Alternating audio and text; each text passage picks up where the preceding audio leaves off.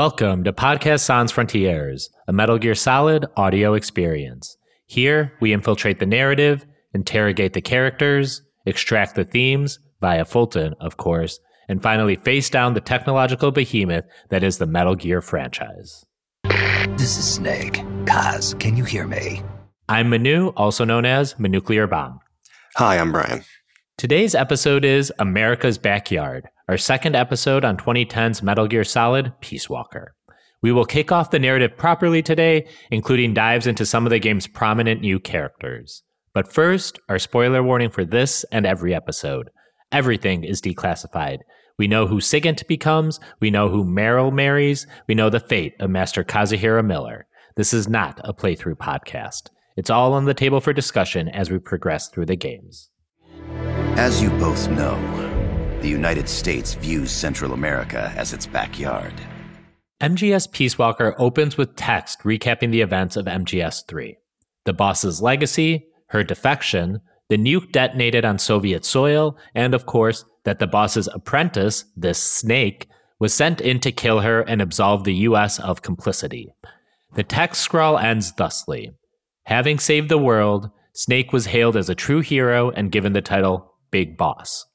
Following the award ceremony, however, Snake disappeared. A couple of things pop out right away. Those last words read as Snake disappeared, not Big Boss disappeared. Snake has not accepted the title given to him, not yet at least. And his salute at the boss's grave was not a mourn and move on situation. He's still clearly shaken by everything that occurred in Tselinoyarsk. and his disappearance throws the canonical value of Metal Gear Solid Portable Ops into question. This game will refer to past events in San Geronimo, which is where Portable Ops takes place, but whether the events transpired as such is never specified. For all intents and purposes, this game is a straight sequel to MGS3, in no small part because Kojima actually wrote and directed this one. Also, this might be nothing, but another thing about it saying Snake disappeared it's very possible that Big Boss, as a hero, as an idea, as a vessel for American power brokers to promote American he- hegemony, is still going strong. We cut into the game engine proper now, along the rainy Barranquilla coast in Colombia. It's November of 1974. Here we find Naked Snake upon his motorcycle smoking a cigar. Immediately, my mind jumps to the end of The Phantom Pain, which sees Big Boss have a cigar on his bike before riding off into the sunset. Snake makes his way towards the beach where his men are currently training. Along the way, he straightens a crooked sign that reveals to us Militaires Sans Frontières, i.e., an army without borders or soldiers without borders. Feel free to do the Leo DiCaprio pointing at TV meme from Once Upon a Time in Hollywood, as yeah, that's where our podcast name comes from. As an aside, we sure were smart to name our Metal Gear Solid podcast something with none of metal, gear, or solid in the title.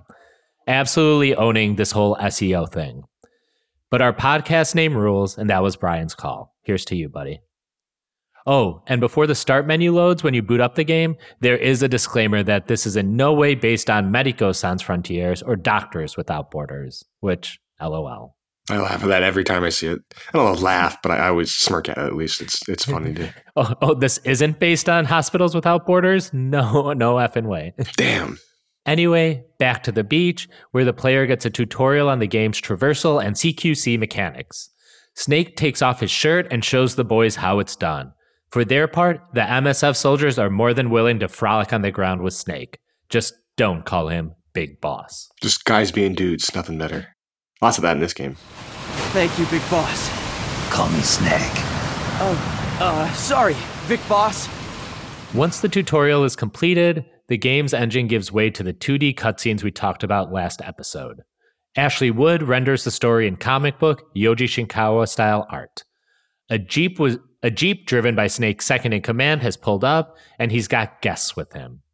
We'll get to those guests over the course of this episode, but it's time for our first ever character section on Kaz, or Kazuhira Miller, played by Robin Atkin Downes. Snake, um, would you be up for going to the coast to watch the sunset? Just the two of us? We may know the fate of Master Kazuhira Miller, but now we get to do Kaz origins. Before diving headfirst into this analysis, I have to do a mea culpa. I've been saying his name wrong. I've been saying Kazuhiro when it should be Kazuhira. But I feel less bad since Kojima was able to retcon this dude's name a couple times, so I'm just going to retcon our podcast coverage. And boy, oh boy, are names a big deal with Master Kazuhiro McDonald Benedict Miller. We'll start with the ones this game wants us to care about Kazuhira and Miller. The former comes from the Japanese word for peace, as we discussed in our introductory episode. Oddly enough, the short name of Kaz can be translated to peacemaker in Slavic. I also saw one place translated to destroyer of peace, which also works. Miller is his father's name that he adopted in adolescence, which we'll get to shortly in our fictional history. Of course, when I and most people met Miller, it was Master McDonald Miller, and McDonald has had several spellings over the years. No reason is ever given to the names McDonald or Benedict, but I think they can be explained, at least head canonically, here at the end of all things. I like to think of the McDonald now as a reference to the massive burger binge he will go on in The Phantom Pain, almost to the point of it backhandedly explaining the global rise of McDonald's in the last half century. The logical flow is likely the other way, though. With the name of McDonald, they had to do something with burgers, I guess. Benedict showed up in Kaz's name in the MGS 1998 official mission handbook, and it was further canonized in the MGS4 database and in The Phantom Pain. Best bet here is that it was a hint towards the liquid betrayal in MGS, but could also refer to the duplicitous nature of Kaz in these big boss games as well. The title of Master was affectionately given to him by his trainees. Following his mercenary career with Big Boss, Kaz would do survival training for the Green Berets, Marines, and of course, Foxhound. Under this context, he would meet Solid Snake and be one of his support staff in both Zanzibar Land and Shadow Moses. Well, kinda. Kaz's design here is fairly original, though carrying over memes as established in Metal Gear 2 Solid Snake and Liquid's cosplay in MGS 1998.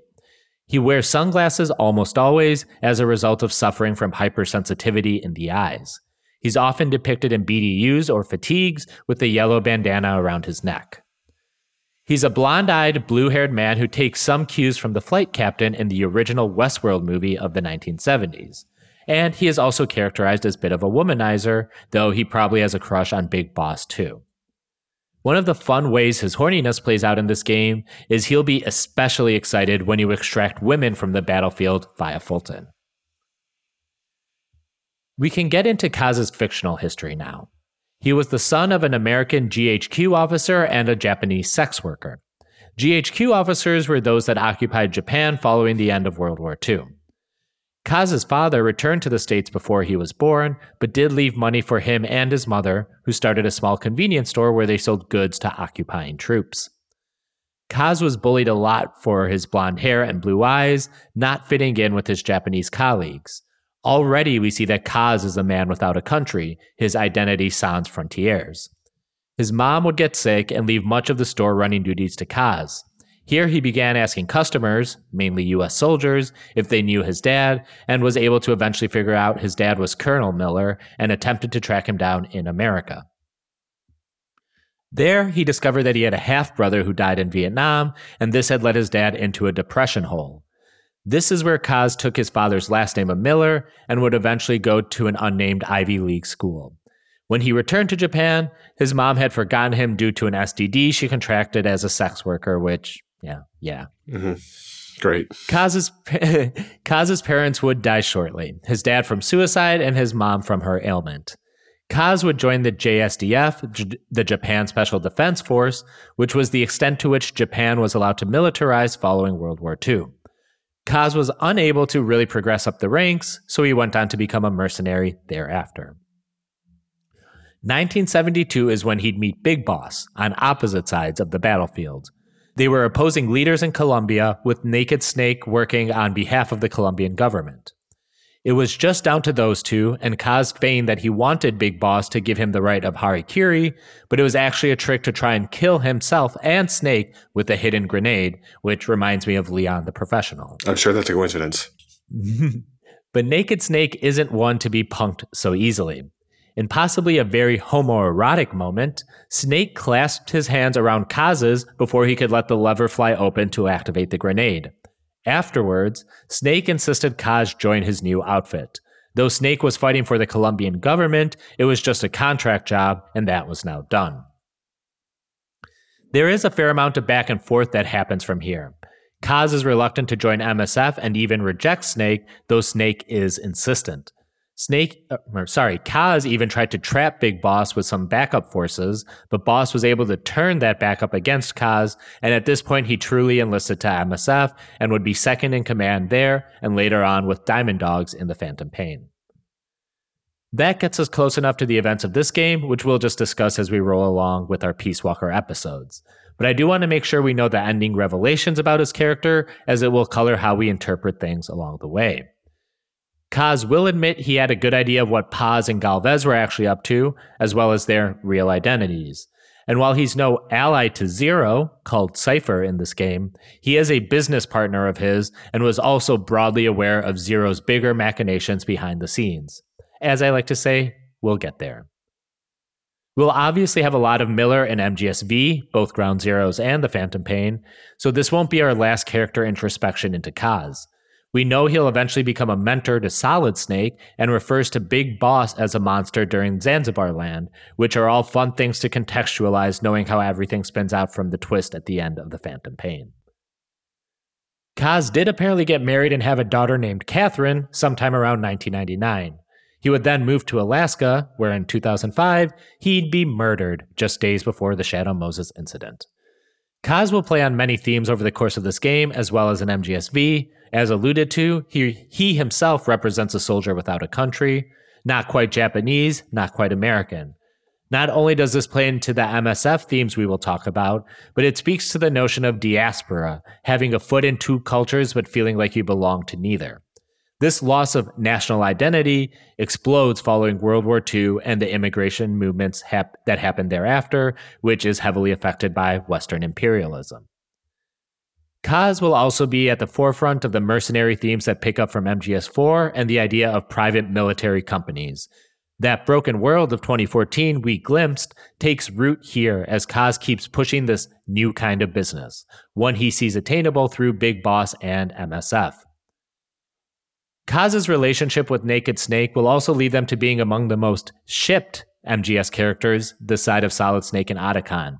They even have a date mission in this game where you two can get naked and get in the love box together. Metal Gear has always been playful with the concept of homoeroticism and masculinity, which we will dive into through the course of this game as well.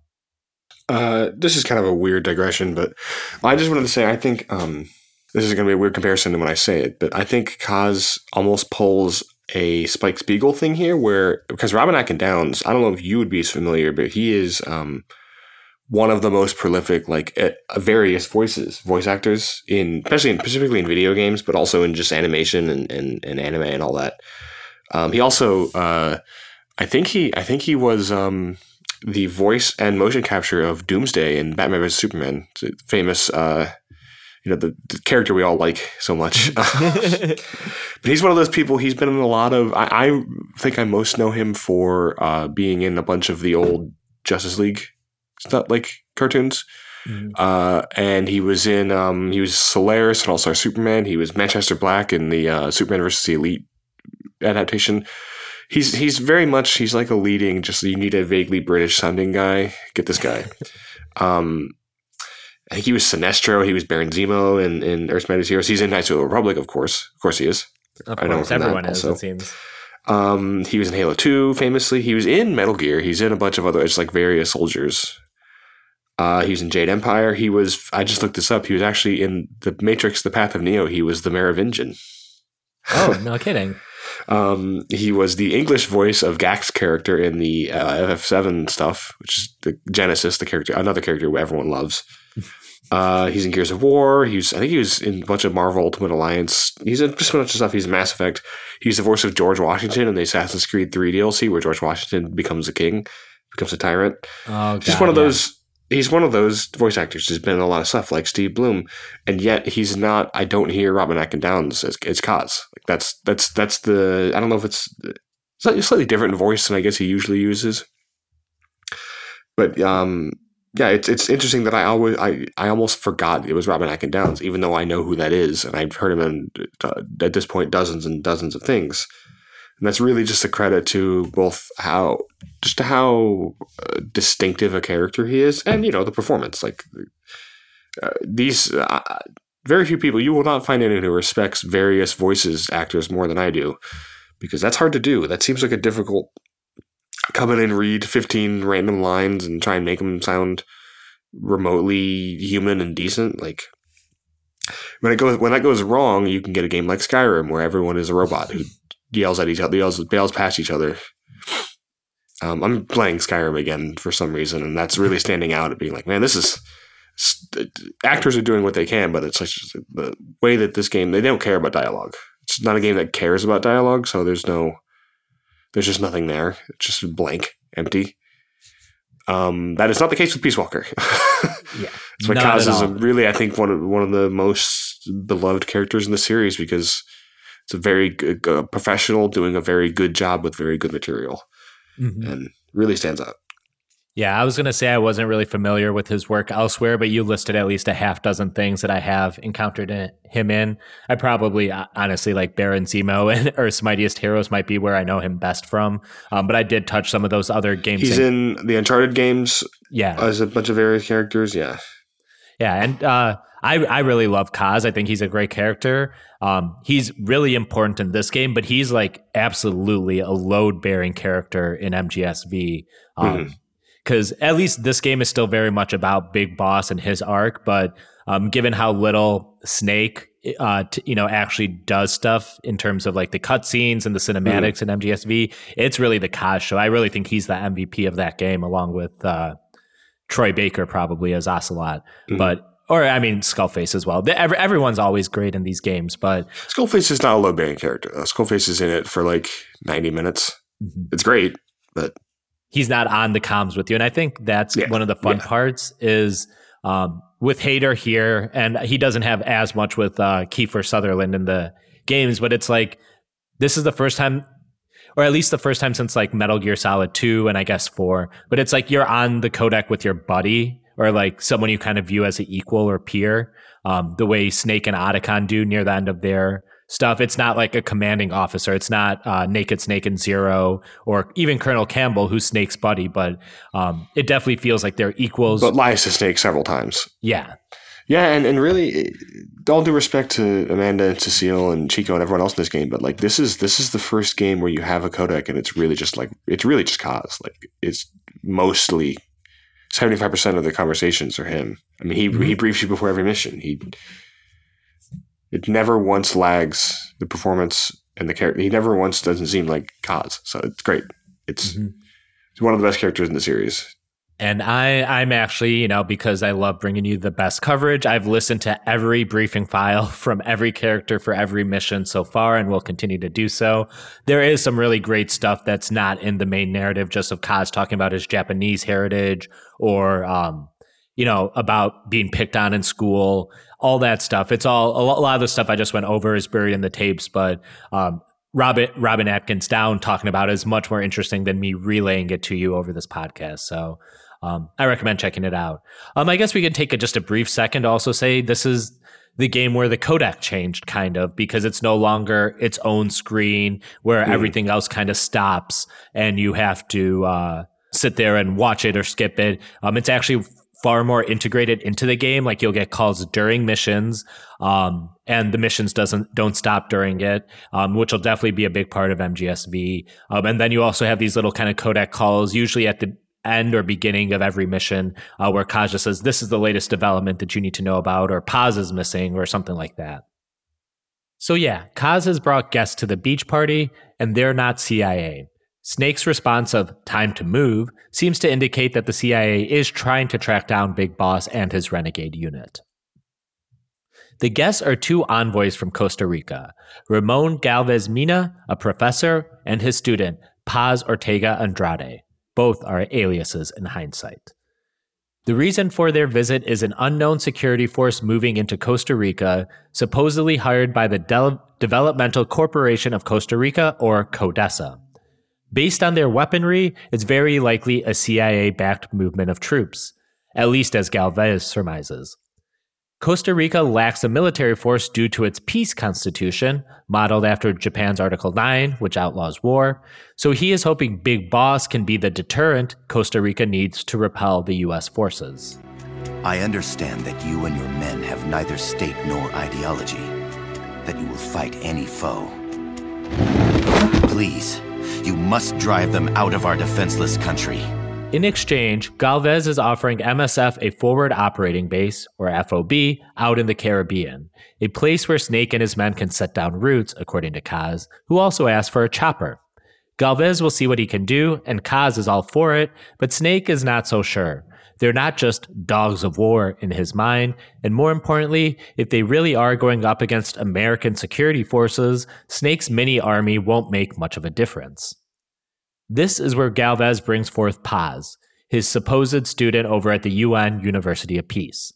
Apparently, she was captured and abused by this unknown security force, but was able to escape. This game introduces some um, interactivity here.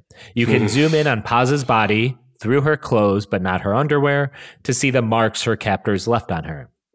Of course, at this point, the player should feel, hopefully, a little skeevy about seeing a supposed 16 year old girl in her small clothes, so let's take this as our cue to deep dive Paz, who is very much not 16 years old. My name is Paz, and I will do anything to protect my namesake. It is my one and only purpose. Please, get them out of my country. Make them leave Costa Rica. Paz Ortega Andrade, played by Tara Strong, and we should just start with Tara Strong because, uh, as it turns out, she kind of sucks. As in, she's an anti vaxxer and a bit of a loon. She's also literally everywhere in the games and animation world. She's all over the DC world as Harley Quinn, Raven, Batgirl, and was prominently Miss Minutes, the animated clock, in this year's Loki on Disney Plus. She was also Azula in Avatar The Last Airbender and has had prominent roles in My Little Pony and Final Fantasy X. Yeah, that's where I, that's what I know her from. I would say, I don't have as like I don't think she quite does the same. I think it's more just Paz is not as like regardless of Tara Strong, like kind of being a shithead. I don't think the characters is like quite developed enough to do the same thing. Where it just it does sound more like Tara Strong to me. Like I, like, I know who that is. It's also like it's weird because she's actually doing a much different voice than usual. But I don't know. I think she just has one of those voices where it's kind of hard to disguise. I guess. Mm-hmm. But yeah, I mean, it, it'd be hypocritical of me not to give her the same credit of just being around forever and doing a pretty good job most of the time. So you know, Yeah. She's someone I generally used to have positive opinions about. Just like, yeah, she's very great workhorse voice actress.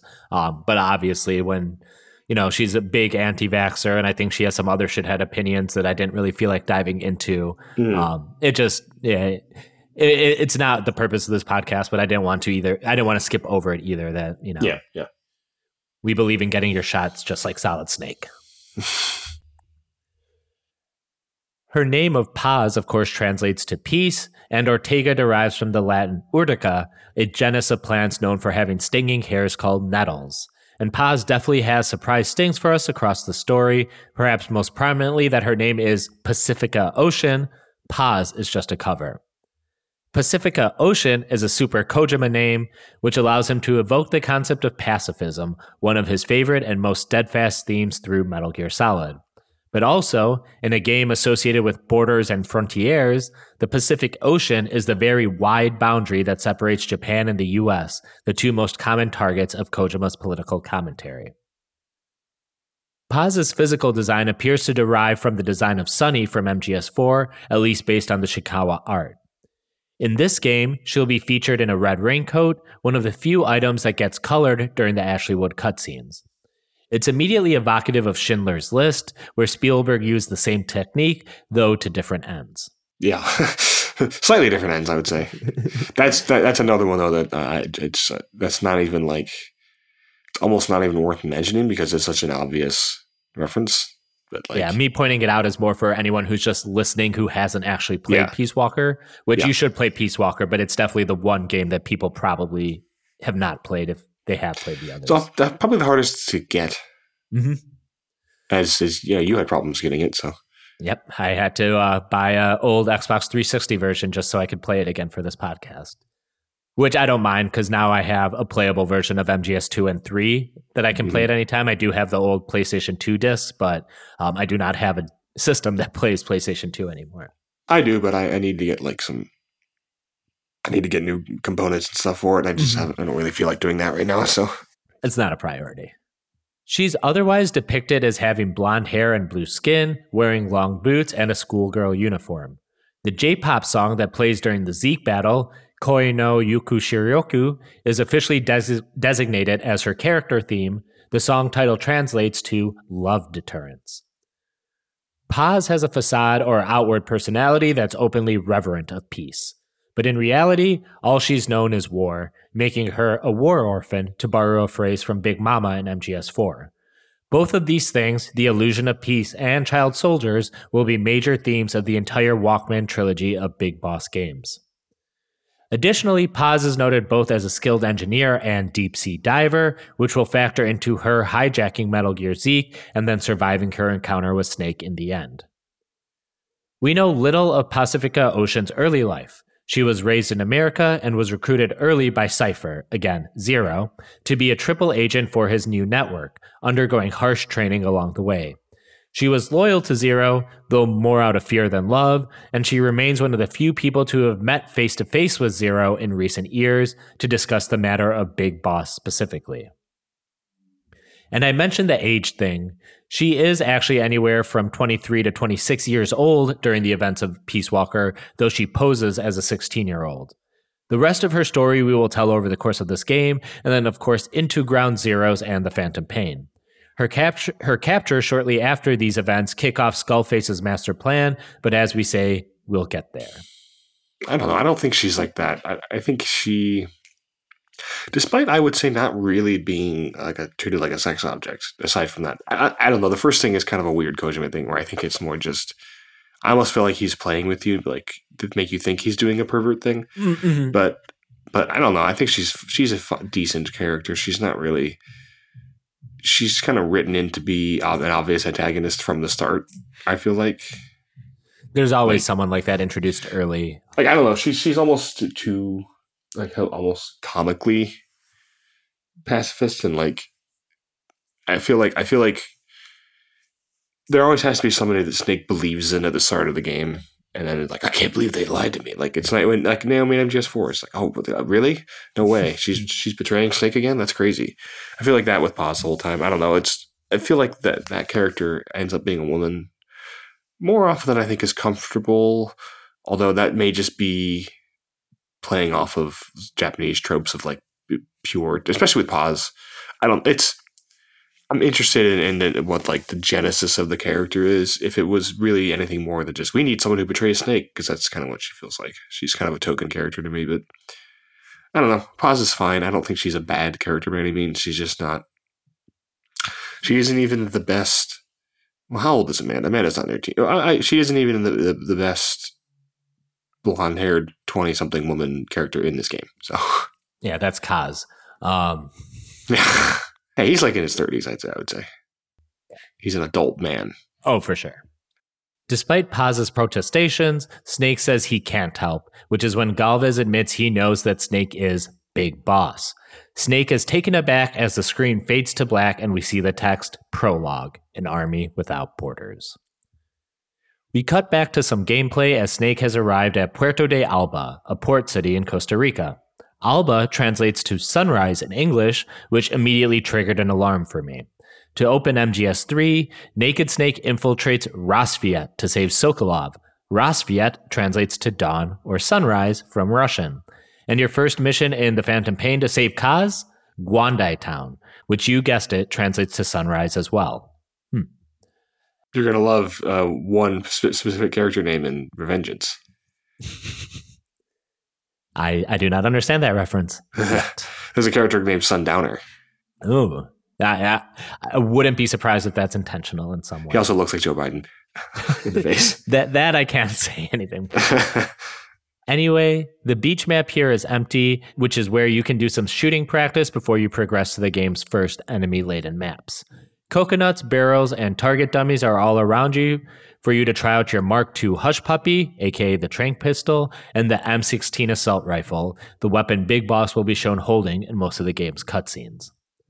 I do like the general pacing here. The game starts with the CQC tutorial that allows you to play for a bit, and then we get the first Galvez Paz cutscene, and then this shooting training, which allows the player to take control again before the last half of the Galvez Paz table setters. Yeah, I, I, like this a little bit too. It's um, the different. It looks nice. I don't know. It looks pretty good. I mean, again, this is a PSP game. It looks pretty good. I would say. And you know, it's just nice to get to play with the mechanics a little bit before you actually start the game. Mm-hmm. It's not something this series does that much. I guess kind of the opening room and I guess the start of the tanker and the start of the uh, and the uh, dock in um what the fuck in uh MGS one is uh kind of like that, but yeah, I don't really feel so.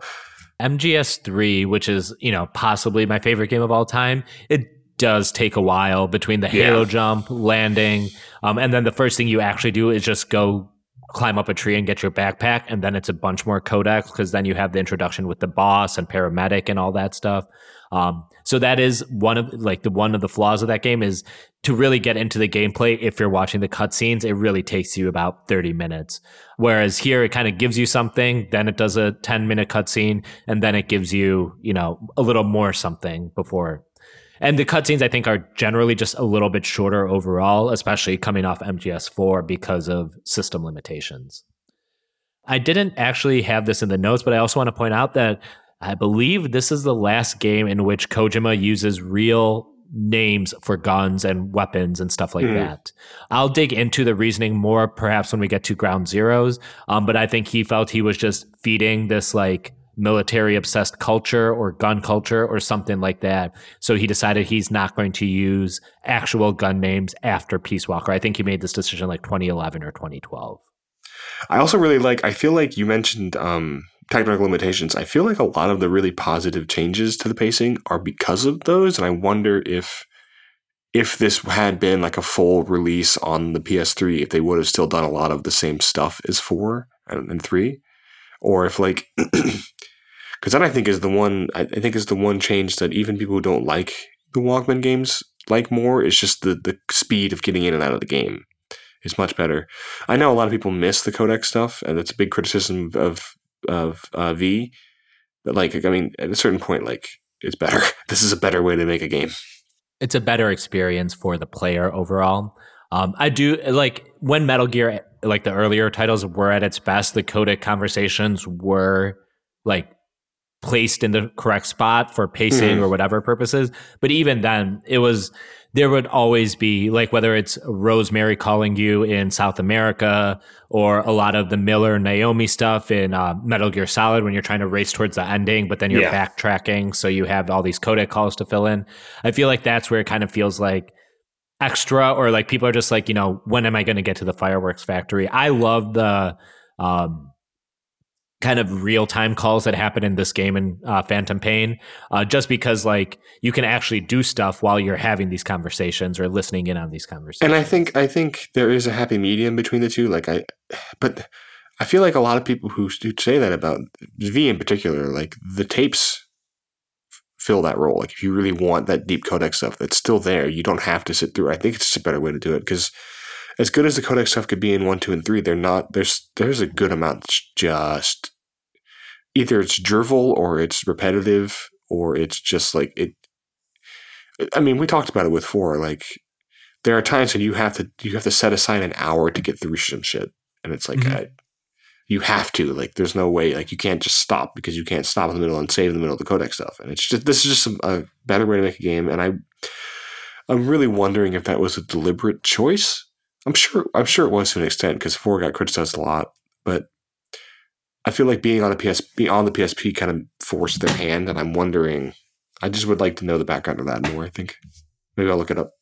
The thing I really like about um, these later games, and especially how they do these codec calls, is a lot of at least the way I play Metal Gear Solid. You know, I play very deliberately, stealthily. You know, I might hide, and I might take like an hour to clear out a little outpost and say, the Phantom Pain. Um, those are ideal for listening to these audio tapes. So I'm getting that information while I'm just like kind of laying in the ground waiting for a patrol to pass. Um, it just feels a lot better. And also because a lot of the codec stuff, especially in one, two, and a little bit of three, is that sometimes they just have to like make sure you're like good on like game mechanics. Like go up to this door and press the action button, Snake, mm-hmm. and that'll call the elevator um, stuff like that that gets in there, or you have like Raiden and Ames cutting to codec just because the, the, the DVD disc doesn't hold enough for them to do that as a full cutscene. Um, so you have a lot more, or where Raiden and Emma are next to each other but talking through codec just yeah. because um, those are things where it's obvious, like okay, this is a way so you don't have to render full uh, cutscenes and have the characters doing stuff. You can just have their heads in you know infrared and go from there. I can see the pluses and minuses of both generally, but I generally, as just in terms of playing these games, really love where they are in this game and then in five. After Snake finishes his target practice and blasts the gate to infiltrate the port base, the cutscenes resume.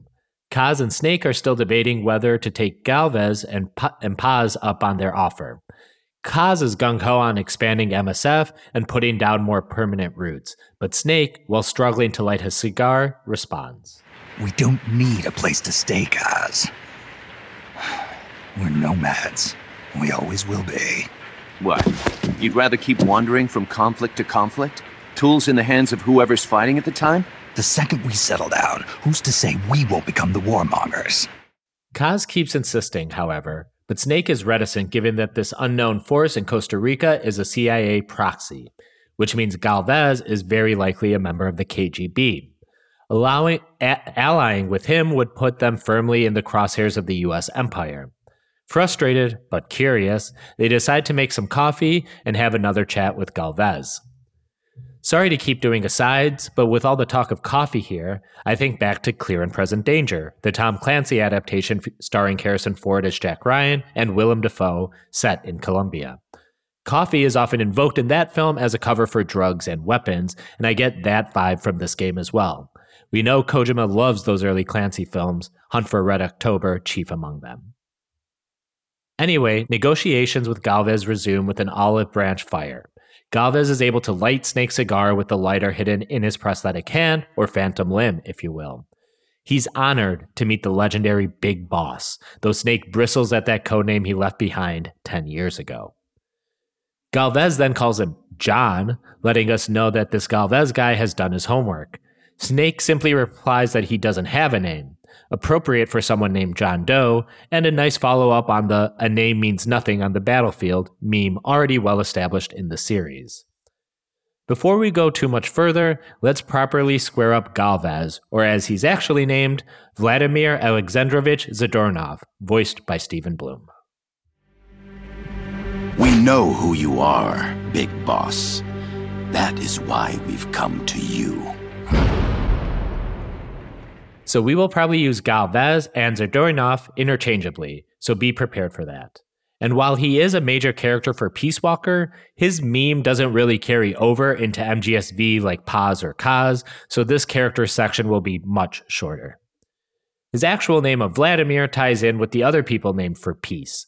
Vladimir translates to ruler of peace or ruler of the world. So this story starts with three people named Peace confronting Naked Snake. I've had Shakespeare on the brain lately, so I'm going to find some way to make Kaz, Paz, and Zadornov be the three witches to Snake's Macbeth in the coming episodes. Zadornov's most prominent d- design feature is the prosthetic hand on his right arm. Like Kaz's bandana and Paz's p- raincoat, it gets coloration in the 2D sequences. And it should make every Metal Gear fan think of the red prosthetic Venom Snake brandishes in the Phantom Pain. Zadornov's arm has a built in lighter and can be turned into a rocket, the latter again coming up in the Phantom Pain. And the prosthetic arm is explicitly meant to be a shout out to Dr. No. His hand was lost running missions for the KGB, which is the extent to which we care about his fictional history. Most of what matters crops up d- here during the Peace Walker incident. Snake knows he's KGB, but his actual identity and plans won't be outed until the, near the end of the fourth chapter and his subsequent detention and escape attempts in the fifth chapter are the catalyst to this game's ending. One last note this whole opening sequence is in part calling out to Seven Samurai, in that a people that supposedly can't defend themselves are hoping to employ seasoned soldiers to help defend their village. Peace Walker has like eight layers of betrayal on top of that premise, but this was specifically mentioned by the production team as an inspiration.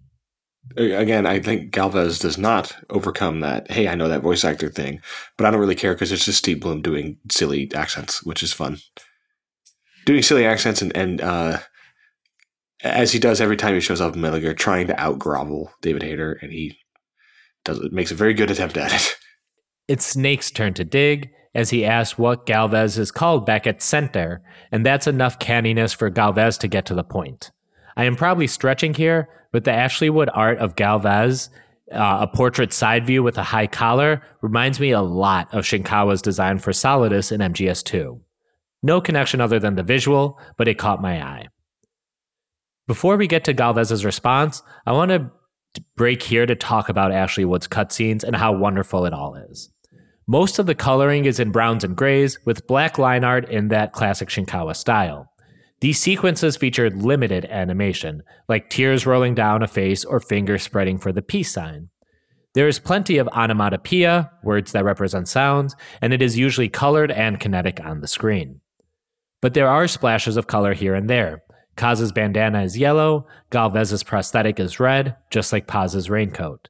There will be others throughout the game, but Naked Snake basically remains in the gray and brown colors the whole time, save his blue eyes, perhaps symbolizing the murky political waters he's navigating, or that this morally gray character is walking the line between good and bad, and as we know, he does end up becoming a war criminal of sorts down the road.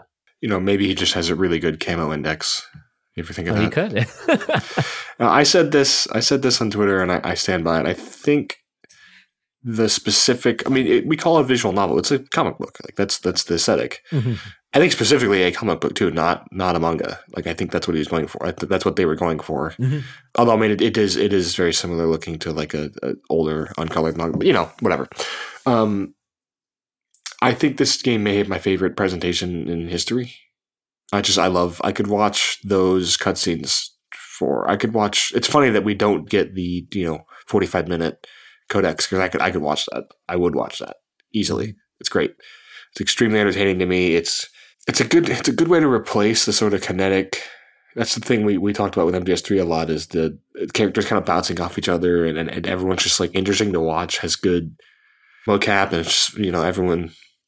It's a good way to replace that kineticism with its own sort of like the it, it's a lot bouncier and a lot more energetic than you would assume flat illustrations would be. It just it's great. It's yeah. it's and and because Metal Gear is Metal Gear, and there's there's always been it's always been kind of written to be like that's a positive of the codec system is you're relying more on on vocal performance and you're relying more on just inflection.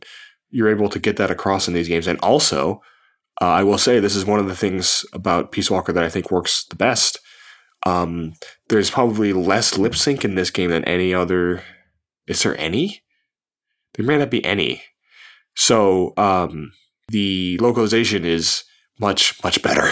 Aside from parts in the three, this is the first game in the series, and maybe only I don't know V at some points where you don't get like the weird recursive strangely, you know, the strange translations that don't really make sense. Like it feels like somebody went through this and was like, well, how would English speakers talk to each other like humans? Oh, like this. Mm-hmm. Really comes across in this game. Like it's there's not that much of it, and when it is there, it's like strange and poetic, which is Kojima's best. Mm-hmm. Like weird stuff. It's great. It's it's yeah. I, I feel like this is the game that really carries his writing best, whereas two kind of is failed by or fails it sometimes or is failed by it depending on how you feel about him as a writer no i think that's a good point. I had never really considered that but yeah because anytime i think about like weird translations or maybe weird localizations i don't ever think about these last couple games. Mm. and uh, you know with mgsv specifically the whole idea of language is so integral so i wonder if that just got a couple more passes. Um, but it's also like there's so much more that's like a lot of the conversations in MGSV are like not between Snake, the player, and some other character where someone's just telling you stuff, but a lot of times it's conversations between other people. Um, so it doesn't have this weird like exposition style way of relaying stuff so you understand what to do all the time. Mhm. Um, but no, I think that's all great. And as for the cutscene stuff, we're we'll come back to it like in a maybe three or four episodes because when they start redoing all the boss stuff from MGS3 in it, um, it also looks great. Um, and it's worth talking about on its own, but um, it's worth calling out. I think it just plays so much better, um, or just plays really well for these games. I think all of that it really contributes to Snake being. This is the most Snake. I feel like, Look at any of the games, like people wanted the, uh, you know, people they were clamoring for the guy at the start of MGS2. They want that Solid Snake to play as, and you never get to play as him.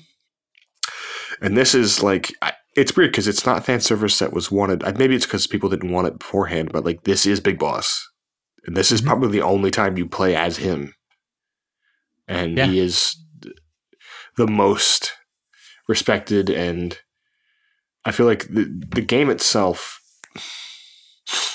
this is maybe the only metal gear game that never tries to mess with your perceptions of him because mgs1 has the, the you enjoy all the killing. Mgs2 obviously that's the whole game. 3 has him like I, I, he's he's a hero in 3 i'm using the snakes interchangeably here because uh, Yeah, it- yeah. it design wise they, they are interchangeable. Um snake eater i mean i think there's a lot of that but then he gets the end the game ends with him just being completely laid low and and emasculated and destroyed.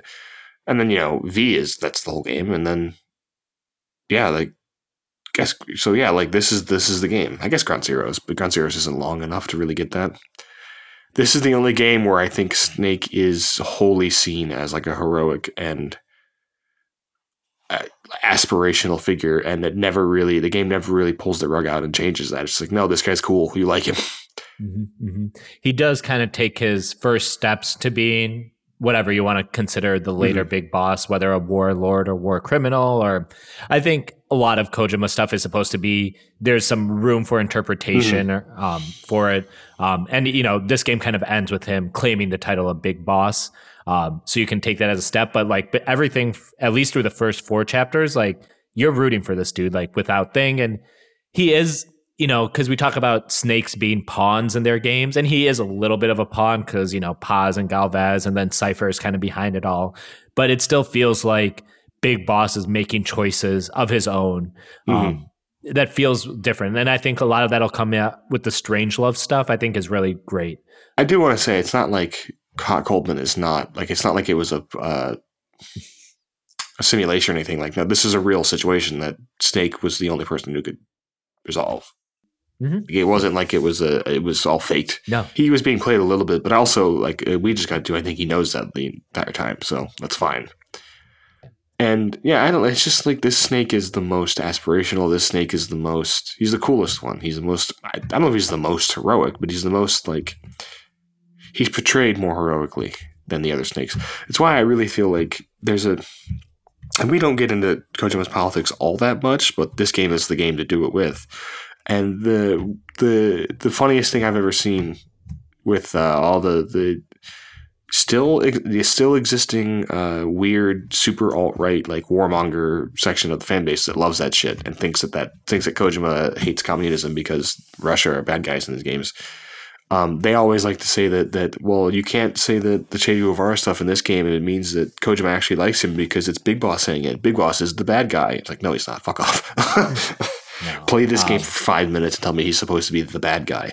Like Kojima, again, we, we can defend his writing. He is not. Uh, he's he knows plenty of writers who use subtext and they're all cowards. He's not that kind of writer. He'd be like, actually, this guy is evil. This guy, this guy that I, I constantly portray with heroic shots where I'm below him looking up and his hair is flowing and everyone in the game is like, he's cool. I want to fuck him. Yeah, that that guy's bad. That's not how he writes. He's physically incapable of writing like that. Jumping back to Galvez, he pulls out the quote, land as slim as a whip, hot as torture, which, Lisa, please, I'm aware of the works of Pablo Neruda. The Chilean poet was referring to Central America in that quote. Galvez and the KGB want to wrestle away Central America from American control, making it a socialist stronghold separating North and South America, taking away America's backyard, and with it, economic production, shipping lanes, and strategic value. I'm gonna pause here again because shipping lanes jumped out at me this time around. MGS has never shied away from economics, from the petrodollar in MGS2 to the war economy in 4. But by invoking trade routes, we are watching the economic critiques get more precise. This will come up again in MGSV when Venom Snake is smuggled out of Cyprus via the Suez Canal. And when this episode drops, it will be about a year out from the Evergreen freighter getting stuck in the Suez. Galvez goes on to call Central America the key to winning the Cold War, and their machinations have already begun. They are instigating unrest against the American backed Somoza government in Nicaragua while funding the Sandinista National Liberation Front. And that's just the first domino in this ongoing game between East and West. But all that proxy war stuff aside, that's not why Galvez is looking to hire Snake and MSF. The CIA is doing something else besides that anti communist posturing. Galvez wants Snake to figure out what that other project is, and then remove these American backed forces from Costa Rica. I just want to say real quick, and this will be short. Uh, I think one other thing about this era of the of games that I think works better is, um, you can always just fall back on the Cold War as like a smokescreen for triple agents and duplicity and all that shit. Whereas like after the Cold War, it's it's more nebulous. It's it's always just patriot stuff, and like that gets kind of tiresome. Whereas the Cold War is a constant like I kind of feel like if he could redo it, Kojima would just set the whole series the, during the Cold War. Because I feel like that. I mean, that would that would rob it of some of the future tech stuff he loves, but I just think like that's a more apt setting for this kind of game. Um, and I do think, but mostly because I saw, you know, extremely online leftist discourse yesterday about it. We should point out that the Cold War is almost um, the American propaganda term for it um, mm. to make it seem like not a lot of stuff happened, but like we literally like destroyed Vietnam, Cambodia, most of Latin America. Like we were running overt and covert military operations the entire time just because we didn't go out to full out land war with the Soviet Union.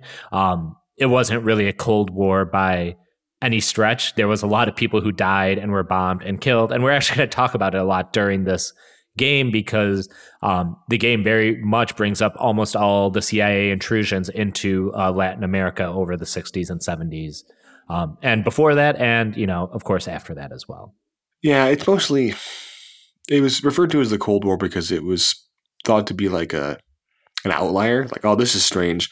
And we didn't quite understand that just post World War II, we just had entered a period where uh, powerful nations had kind of decided that they just weren't going to fight each other directly. Like this just wasn't World War II was so devastating, and they understood. I think even even those like warmonger types understood that like the amount of destruction to infrastructure that would happen, it's just not worth it.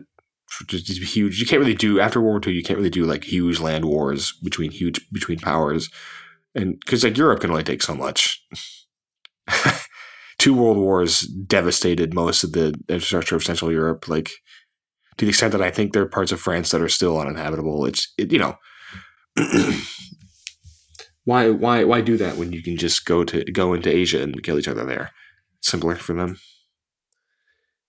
Kaz then accuses Galvez of using Paz as a sob story to buy their sympathy, but no, there is a reason Paz is here, even if she is quote unquote obliviously outwardly to Galvez's KGB ties.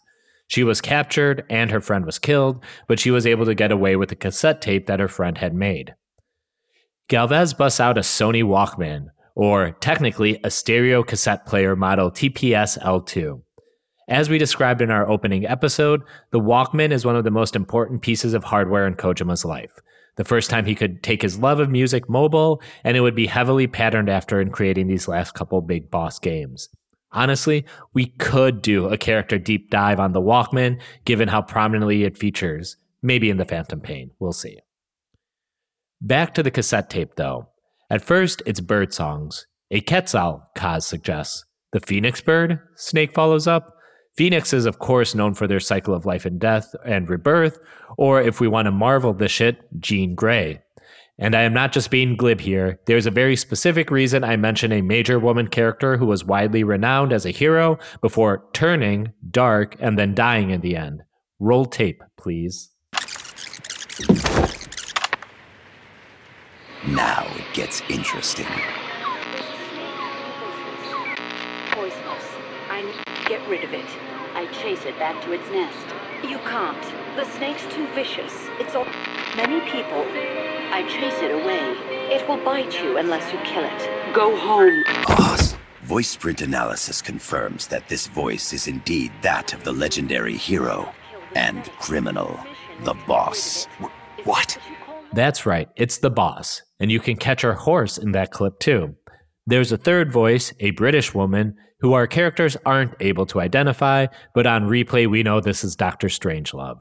We'll get to her a little later on in the story.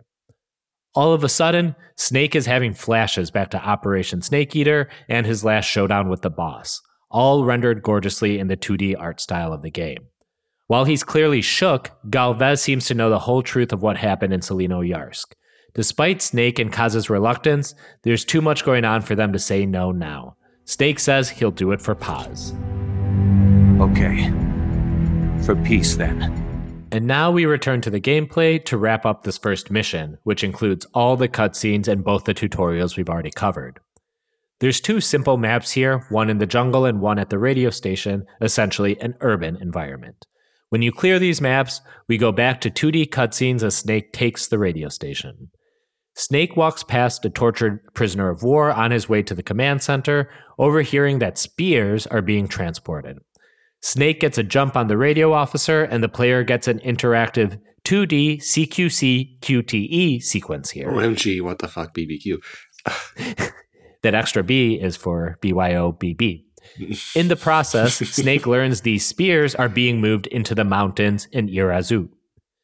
Outside, Snake sees a strange aer- aerial vehicle fly away, humming some sort of tune. This we will eventually learn is the Chrysalis, one of the game's AI beasts the player will battle. Snake hops on the radio with Kaz. Kaz, this place is full of film badges, dozens of them. Film badges? Like the ones used to measure radiation exposure? the radio man was wearing one. And whoever he was talking to called the cargo spears. Wait, that would mean. Nukes. They're bringing nukes into Costa Rica. Holy Mother of God. The text, directed by Hideo Kojima, followed by the title card Metal Gear Solid Peace Walker, flashes on screen, which will wrap us up on this first story episode of the game. So that's mission complete for this episode. Our frequency is Podcast Sans Frontiers at gmail.com and at Pod Sans Front on Twitter and Instagram.